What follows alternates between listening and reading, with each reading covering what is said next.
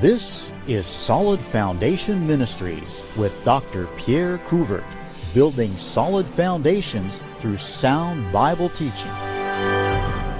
Good morning and welcome back to Solid Foundation Ministries. Today I want to talk about Baptists and the fall of America. I think we're greatly responsible for the condition our country is in today. Preserving Baptist heritage is an important subject for America today. America was founded on Baptist principles. However, I'm not sure that we're approaching this in the right way. Although it is important to know the history of Baptists, I think we are putting the emphasis in the wrong place. Our people must know that we are not Protestants and what our role is in the foundation of this country. That's not where we're failing. We're failing because we have forgotten how our Baptist ancestors brought religious freedom to the world. They didn't do it by emphasizing our unbroken line to the first century, which we have. They did it through what they preached, the truths of the Word of God, without compromise. God used a congregational preacher, Jonathan Edwards, to increase the number of Baptists in the colonies. He went against the Calvinistic thought of his day. He used means to get the gospel to the lost. That simply means he preached the gospel to anyone who would listen, and as a result, a great number of people came to Christ. As the people came to Christ, they started studying the Bible, and as they studied the Bible, they became Baptists. Edwards complained that his chickens had turned into ducks. What that meant was the chickens who would stand a little sprinkling in baptism had turned into ducks who liked to, to go out in the deep water. And he, he was upset with the fact that his converts were becoming Baptists. I do a lot of reading of the old time preachers, and I'm struck with how Baptists of the 17th, 18th, and 19th centuries wrote. They spoke the truth without concern for who would be offended. They did not write and preach to offend, but they understood that the truth was needed and that it will offend evil people.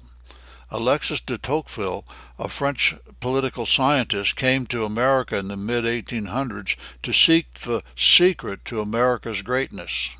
Here is what he had to say on the subject. I sought for the greatness and genius of America in her commodious harbors and her ample rivers and it was not there. In her fertile fields and boundless forests, and it was not there. In her rich mines and her vast world commerce, and it was not there.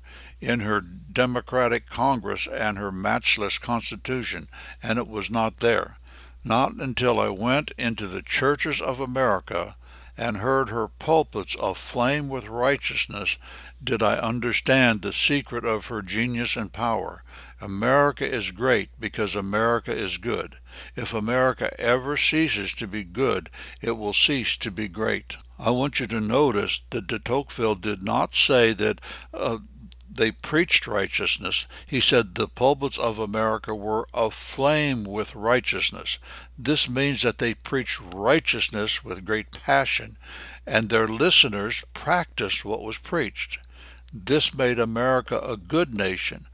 His prediction of what would happen if America ever ceased to be good, in other words, practice righteousness, uh, have come to pass in our day.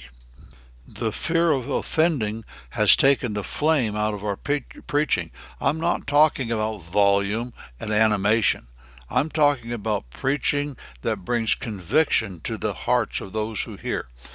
We are afraid to deal with the real issues of our day because we might lose some tithers. Sometimes there has to be some pruning. Another problem that we have today, and I'll deal with it later in the message, is that there is no fear of God before the eyes of our people. I'm not talking just about the lost world. I'm talking about independent, Bible believing Baptist churches have lost their fear of God. In 2 Timothy chapter 4, Paul gives the job of us preachers. It says, I charge ye therefore before God and the Lord Jesus Christ, who shall judge the quick and the dead at his appearing and his kingdom. Preach the word, be instant in season and out of season. reprove, rebuke, exhort with all longsuffering and doctrine. For the time will come when they will not endure sound doctrine, but after their own lusts shall they heap to themselves preachers having itching ears, and they shall turn away their ears from the truth, and shall be turned unto fables. But watch thou in all things, endure affliction, do the work of an evangelist, make full proof of thy ministry. I want you to notice that he says, I charge thee. This is a charge. This means that it is a task that must be done. It's not optional. Preachers, you're to preach the Word of God. That's our only goal. Uh, the charge is made before God and the Lord Jesus Christ. That makes it pretty serious. When we look at, at who we're charged before, we as preachers should have an attitude of we better make sure that we're really preaching God's word. As preachers, we will stand before the Lord one day and give an account for our preaching. We will stand before the Lord and answer to how we dealt with the issues of the day and what we did to make sure that our people were the kind of Christians they ought to be. The charge is to preach the Word of God. The only thing we as preachers have to offer people is what God has said. Our opinions, our ideas, what we think might be important is not really important. It's what God thinks and what He had to say that's important, and our job is to communicate that clearly to our people. Today, there's a lot of talk about expository preaching.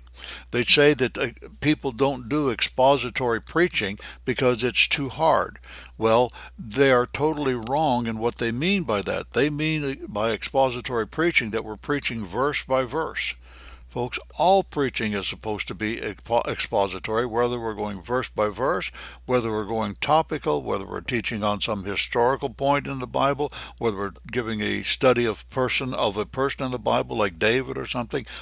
All preaching is to be expository. What does it mean to be expository? It simply means to expose, to show what is in the scripture. Take that passage of scripture and show what's in it.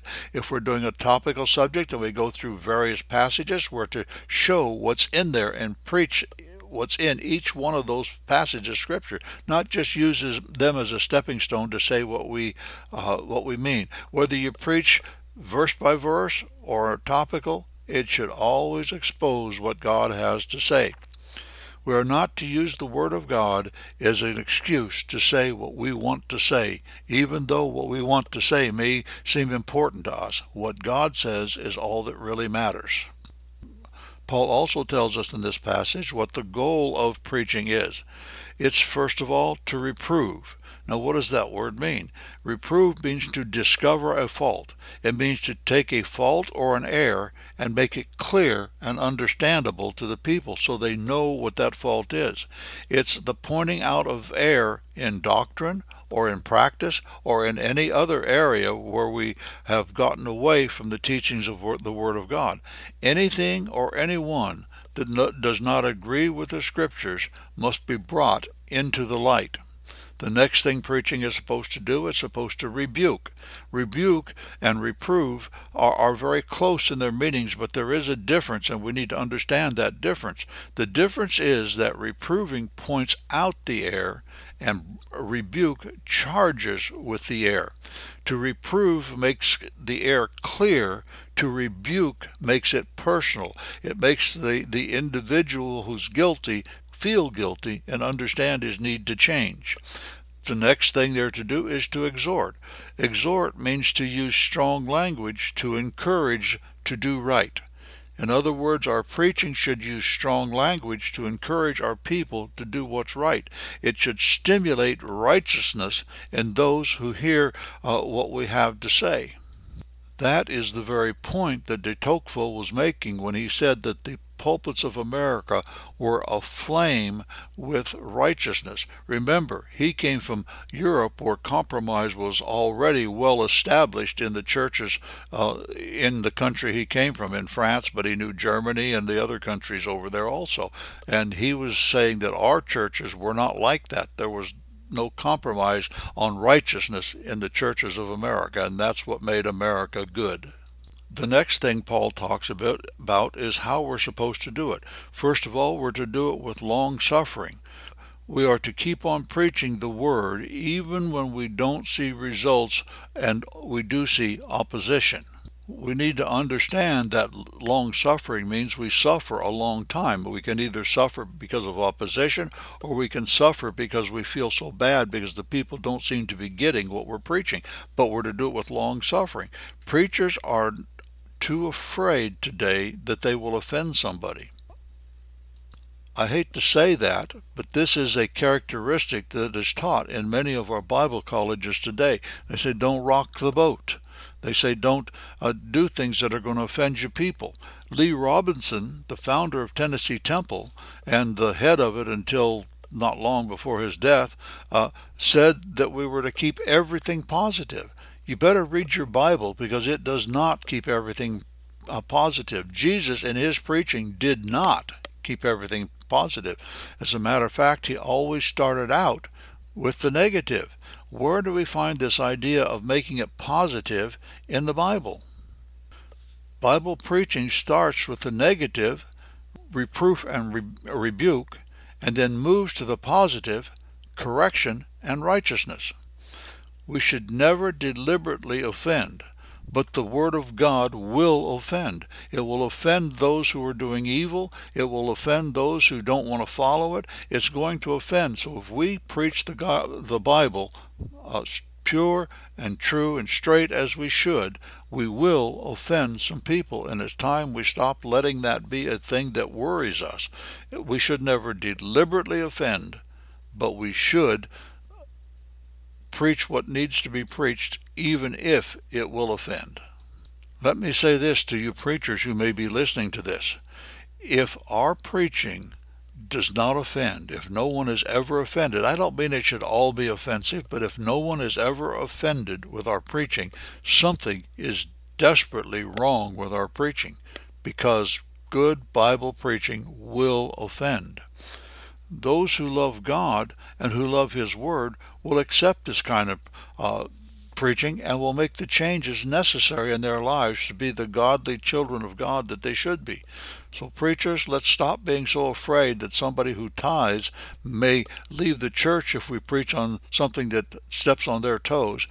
Let's realize that God is in control, and if, perchance, one of your great tithers leaves your church and hurts you financially, don't you think God is able to take care of that? And folks, I'm going to tell you something. I'm preaching from experience. I've done exactly what I'm saying, and I watched God take care of a church that I took from 49 down to 28 average Sunday morning service before we turned the church around and started growing again because I offended some people and they left. They left because they didn't want to follow God's principles. But I tell you, that church never, ever in all of the time that was there had financial problems because the people were faithful and even more importantly God is faithful. Not only are we to preach the word with long suffering, we are to preach the word with doctrine. We are to teach our people sound doctrine. And I've said this before.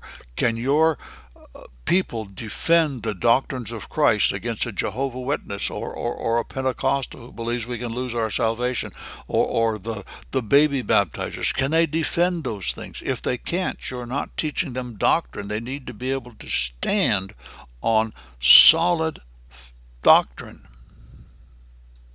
I have a preacher, he's not in my area today, but he's a good friend of mine. And it's been a couple of years ago that he told me this, but he said he's decided to start teaching doctrine to his people. I asked, why wasn't he doing that before? That's what Paul has just told us we're supposed to be doing in this passage of Scripture, preaching doctrine. Here's something that's important. A lot of our churches put their main emphasis on soul winning, which I disagree with that. I think that our main emphasis should be on growing Christians. When we do that, uh, soul winning will take care of itself. I'm not saying we shouldn't teach on soul winning. Of course, that's part of sound doctrine. But I'm saying it shouldn't be our main emphasis. Our main emphasis should be growing Christians. But uh, here's the thing if your people are going out and knocking on doors or talking to their friends and families or doing things they can to reach the lost, which they should be. Can they bring conviction to the hearts of lost people to show their need for salvation? Can they get out there and talk about God's holiness and say how holy God is and how that affects us and why that makes him a, a righteous judge, a, a judge who's going to judge the lost, uh, judge all sin. is going to judge every piece of sin that, that's that's in this world today. Can they make that case? Can they show the people that there's a reason why they need to be concerned about their eternity? It's not just a matter of, of well, you want to be saved so you go to heaven, you don't go to hell.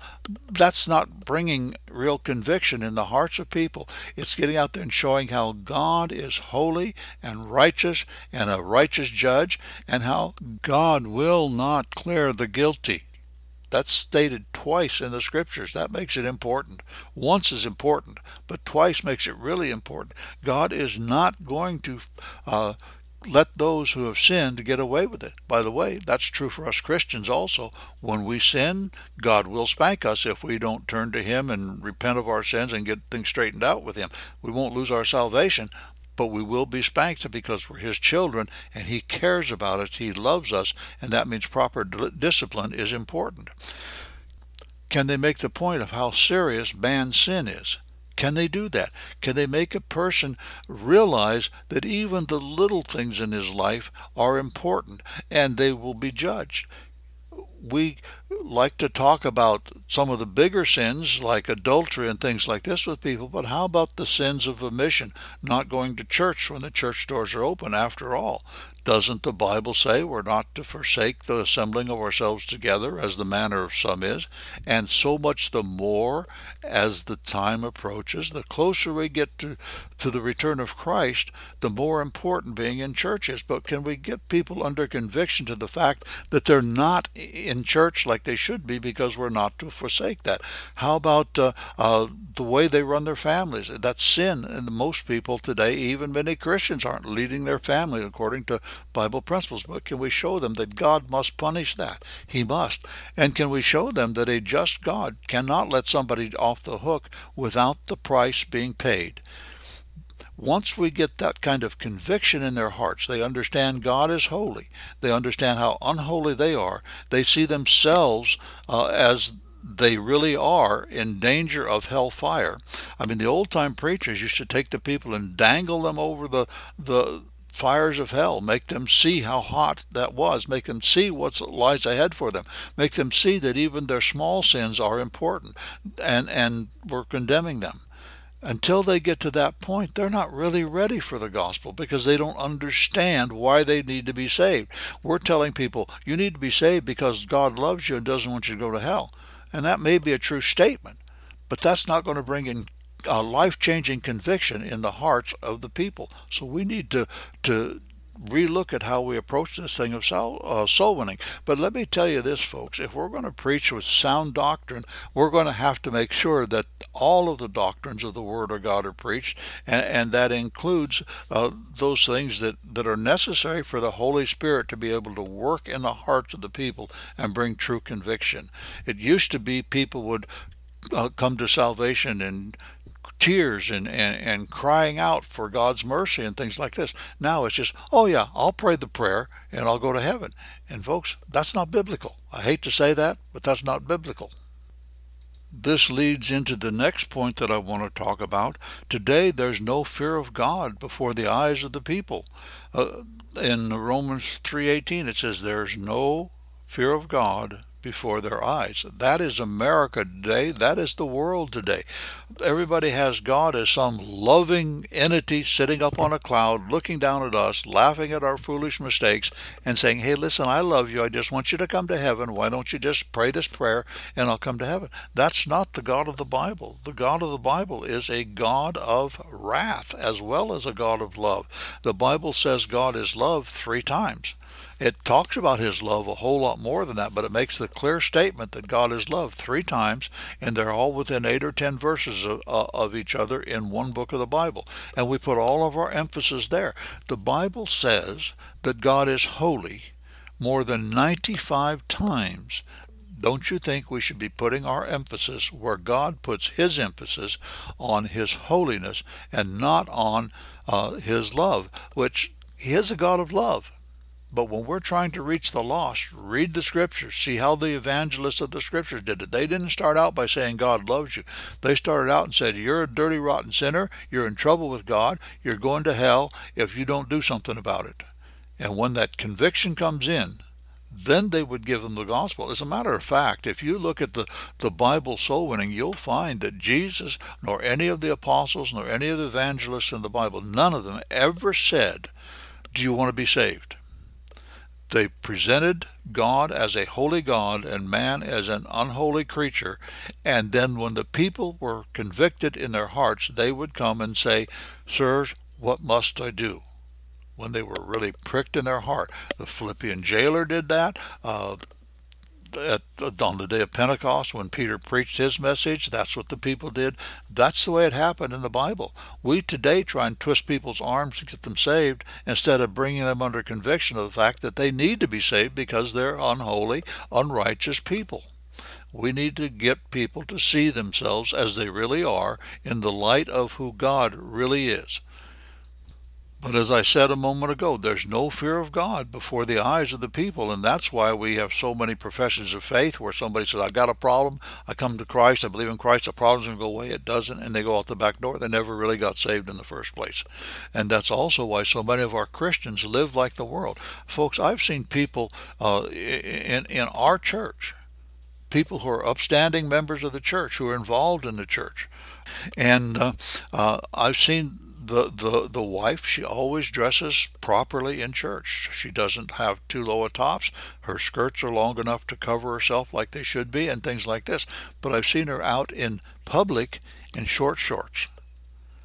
The Bible says that if a woman uh, uncovers her thigh, she's kind of acting like a prostitute and it does attract men's eyes. By the way, in preaching sound doctrine, do, when we teach on modesty, do we teach on why women should be modest? Because it causes men to sin when we don't. But I, I digress. Uh, the world mocks God.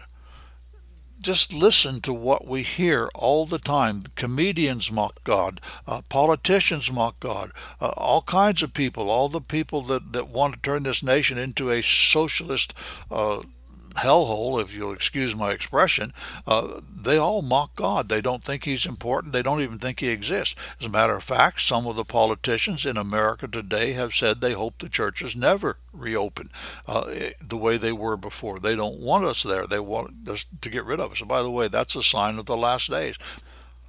But are we teaching the people what they need to hear? And folks, here's the sad part. Most Christians don't have a fear of God most Christians today go about their lives like, well, God's nice. I go see him on Sunday morning and sit in church and listen to the preacher get up there and preach to me, and I forget about what he said as I walk out the door and I go and live my life. That's most Christians today. They live like the world. I mean, I see professing Christians, men with, with long hair. Uh, there's one man that I spoke to recently uh, several times, and the man was talking like he was a good Christian. He had hair down to the middle of his back. Now, was he a good man? As far as men are concerned, he was a good man. He was a hard worker because he was doing some work for us. But uh, uh, the point that I'm trying to make is he didn't know that the Bible says that it's a shame for a man to wear long hair. He didn't know that. Some preacher is, is letting things down. We need to understand that God's principles, all of them, are important. I have a tendency when I get on a subject like this to digress a bit, but there's no fear of God when it comes to what His Word is. Today, people argue about the Bible version issue, for example. Well, you can't follow God's Word if you don't have God's Word. And let me tell you something about copyrights. And all of these new Bible versions are copyrighted. They're copyrighted so they can sell them and make money. To get a copyright on a Bible version, it has to be significantly different from all of the other versions that are out there. It does, doesn't just have to be different from the King James, it has to be different from the NIV and the New King James and, and the, the Christian English version or whatever it is. I get mixed up with all these letters they've got out there now. The the the New American Standard, the American Standard, all of these different It has to be different from all of them. And I've mentioned this principle before, and I'm going to mention it again today. This is true throughout all of your life. Things that are different are not the same different versions are not the same. They do not say the same thing and just say it in different words. If they did, they could not get a copyright. There has to be significant differences. Folks, there's no fear of God because people are able to go to all these multiples of Bible versions and find a version that says what they want it to say so they can live their lives the way they want to live it. I'm sorry I get off on that. No, I'm not if it offends somebody out there that you're using something other than the King James Bible, sorry, you need to hear that. Study it out for yourself. Don't just take my word for it. Look at the differences. Look at the fact that the King James Bible says we are saved, and all of the modern versions that I've ever checked out say we are being saved. What could be more important than that? Either we are or we're being saved. If we are saved, it's a done deal. If we're being saved, then it could end tomorrow without us being saved in Psalms chapter 16, verse 6, it says, By mercy and truth iniquity is purged, and by the fear of the Lord men depart from evil. So until we get people to fear God, we can't expect them to turn their back on evil. Mercy and truth purge iniquity. Mercy we like. Truth we don't always like because it offends. We need to realize that until we speak the truth, in love, and I wasn't going to say this, but I'm going to say this and give my son-in-law credit where he where he deserves it. But you know my son-in-law, Tom Wallace, and he often says, "We're seldom persuasive when we're abrasive." So we need to speak the truth in love, but we need to speak the truth. And we need to make the truth clear. We can't beat around the bush. We can't speak in a way that that uh, doesn't offend if the truth is going to offend. We have to be careful and make sure we say things right. Mercy and truth teach us that there is a holy God to whom we must give account.